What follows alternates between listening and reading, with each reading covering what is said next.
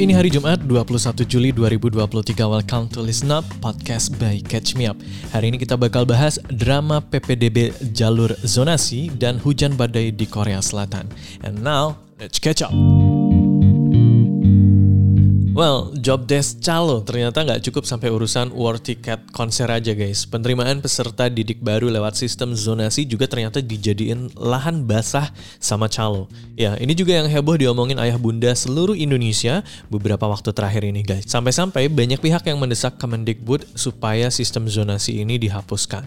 You got it. Jadi in case you're not following, hari Senin tanggal 17 kemarin itu kan mostly jadi hari pertama anak masuk sekolah kan. Anak-anak yang baru masuk SD, SMP, dan SMA sederajat juga menjalani hari pertama mereka di sekolah barunya. Nah, yang mau kita bahas ini adalah what's happening sebelum anak-anak ini akhirnya masuk sekolah. Iya, kita mau bahas apa yang terjadi selama proses penerimaan peserta didik baru, aka PPDB, di mana banyak pihak menyebut bahwa sistemnya itu bikin pusing tujuh keliling. Now, everybody meet sistem zonasi. Pertama kali diterapkan di tahun 2017 lalu, objektif dari sistem zonasi ini adalah untuk pemerataan kualitas pendidikan as a whole.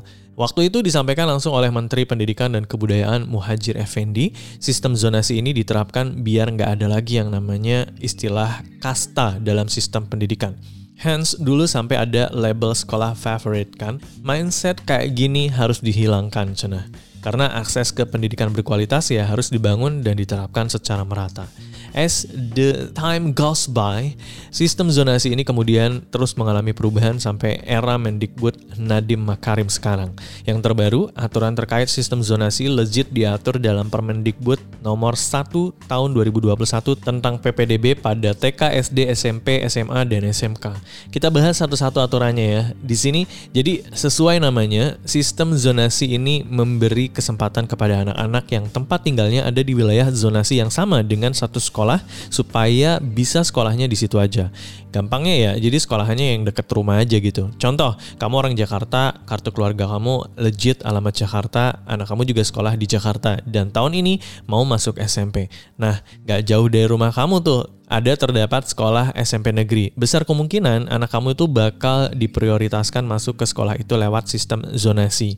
Karena tempat tinggal kamu ada dalam satu wilayah zonasi yang sama dengan sekolah. Ya, hal itu legit diatur dalam pasal 17 pasal 20 Permendikbud 1 garis miring 2021 tadi. Kuotanya juga banyak ya. Kalau SD tuh disebut 70%, terus SMP dan SMA itu 50% dari daya tampung sekolah.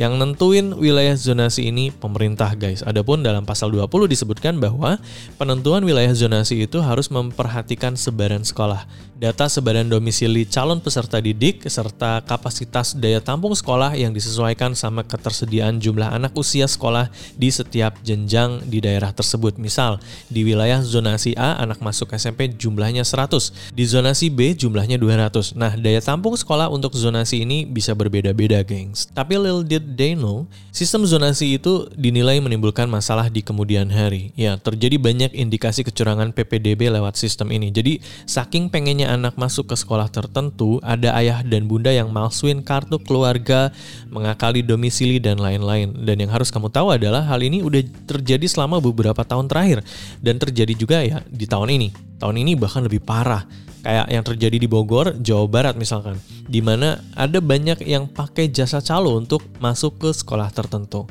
Dari hasil sidak yang dilakukan sejak kemarin itu ada dugaan uh, calo nggak sih Pak? Ya sudah pasti ada. Ya sudah pasti ada. Tinggal calonnya ada di mana. Saya minta inspektorat menelusuri nanti. Udah kayak konser aja nggak sih?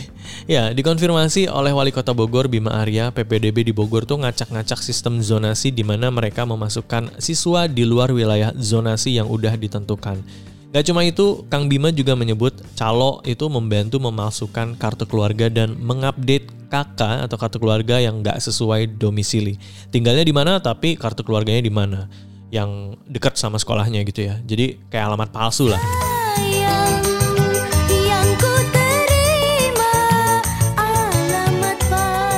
update kakak di area dekat sekolah itu nggak sepenuhnya salah juga guys. Ya, secara hukum kan nggak ada yang melarang ya orang mau pindah ke mana, jadi ya sah-sah aja. Selain itu, Dinas Kependudukan dan Pencatatan Sipil juga nggak bisa menolak mengeluarkan kartu keluarga dengan alamat palsu karena hal itu menyangkut layanan administrasi negara, right?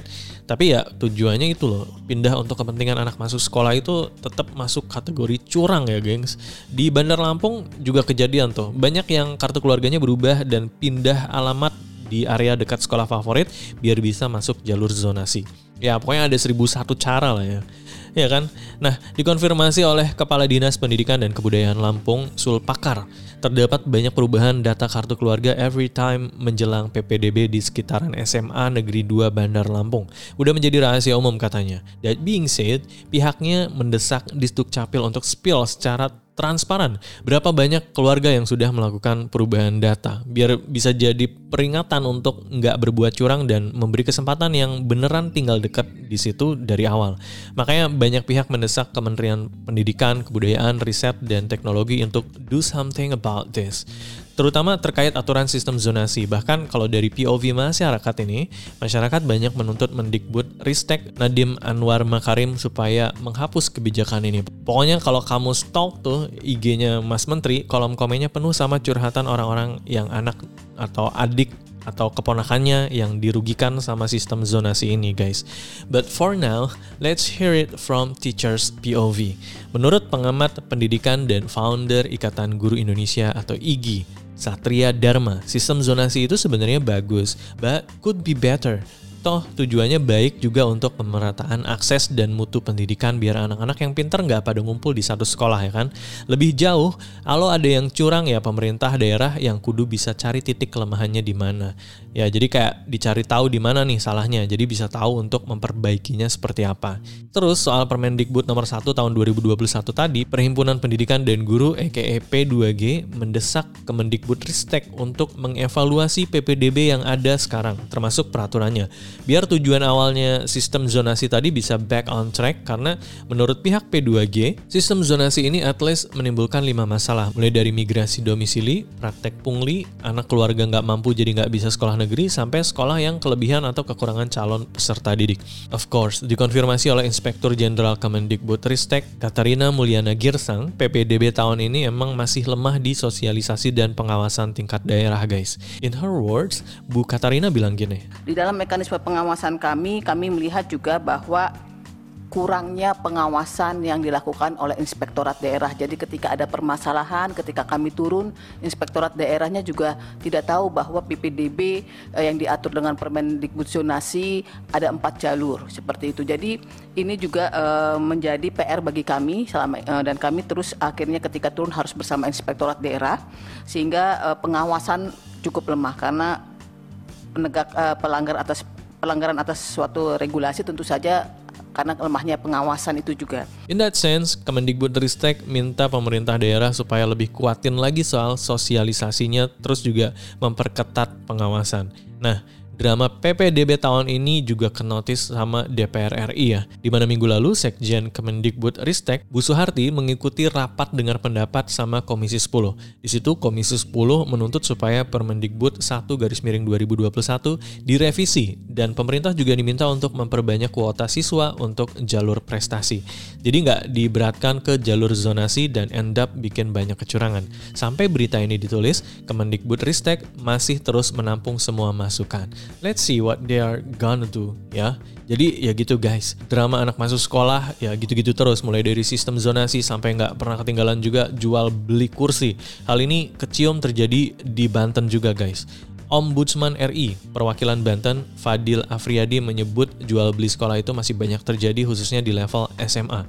Pak Fadil menyebut dengan orang tua membayar 5 hingga 8 juta rupiah, anak-anak mereka bisa masuk ke sekolah yang diinginkan. Makanya Pak Fadil minta supaya pihak sekolah dan dinas pendidikan itu kudu konsisten untuk stick sama integritasnya. Intinya mah jujur ya. Tapi kalau di negeri Wakanda kan ya, hmm, ya gitulah. Oke kita ke berita selanjutnya guys. Ini negeri para opa kecintaan kamu lagi terkena banjir yang parah nih guys. Adapun penyebabnya nggak lain nggak bukan adalah hujan badai secara terus-menerus yang terjadi sejak hari Minggu kemarin. Hujan badai ini jadi yang terparah di Korea Selatan di tahun ini karena sampai merusak segala fasilitas umum dan memakan korban jiwa. Well, jadi sejak 9 Juli kemarin beberapa daerah di Korea Selatan mengalami intensitas hujan yang sangat tinggi secara terus-menerus. Hujan badai yang melanda Korea Selatan ini udah menewaskan sedikitnya 40 orang dan mengakibatkan 34 orang lainnya luka-luka. Lebih dari 10.000 orang juga mengungsi dari rumahnya ke tempat-tempat pengungsian. Adapun kerusakan terparah terjadi di wilayah tengah dan selatan Korea. Kayak yang terjadi di pusat kota Cheongju nih underpass di sana tiba-tiba aja dipenuhi banjir bandang saat kendaraan sedang melintas.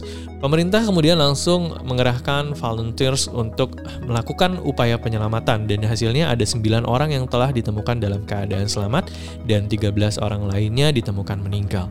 So far belum diketahui berapa banyak korban di area ini. Akan tetapi tim penyelamat terus berupaya mencari korban lewat perahu karet dan pompa air. Tingginya intensitas hujan badai yang turun di Korea Selatan juga berdampak pada tanah longsor di tenggara kota Yecheon. At least ada 9 orang tewas dan 8 lainnya masih dinyatakan hilang setelah tanah longsor menghancurkan rumah-rumah di sana. Kemendagri Korsel juga merilis bahwa at least ada 200-an rumah dan 28 ribuan orang tanpa listrik di seluruh Korea Selatan karena listriknya putus akibat banjir. Terus kalau kamu tanya bakal getting better nggak? Ya, they will eventually but not at the moment guys. Soalnya Badan Meteorologi Korea Selatan masih memberi peringatan bahwa bakal terjadi hujan lebat di sebagian besar wilayah, khususnya di Korsel bagian tengah dan selatan, hingga pertengahan minggu ini. Dalam laporan mereka disebutkan bahwa hujan deras bakal turun sampai menyebabkan banjir setinggi 3 cm per jam di beberapa wilayah selatan. Pihak Badan Meteorologi ini juga masih memprediksi bahwa akan ada hujan lebat di wilayah tengah dan selatan hingga pertengahan minggu ini. Of course, Presiden Korea Selatan, Yoon Suk Yeol, yang baru aja pulang dari Eropa langsung mengadakan pertemuan darurat sama jajaran pemerintahannya di sana atas bencana yang terjadi. Pada hari Senin kemarin, Presiden kemudian menyampaikan bahwa cuaca ekstrim seperti ini akan menjadi hal yang biasa.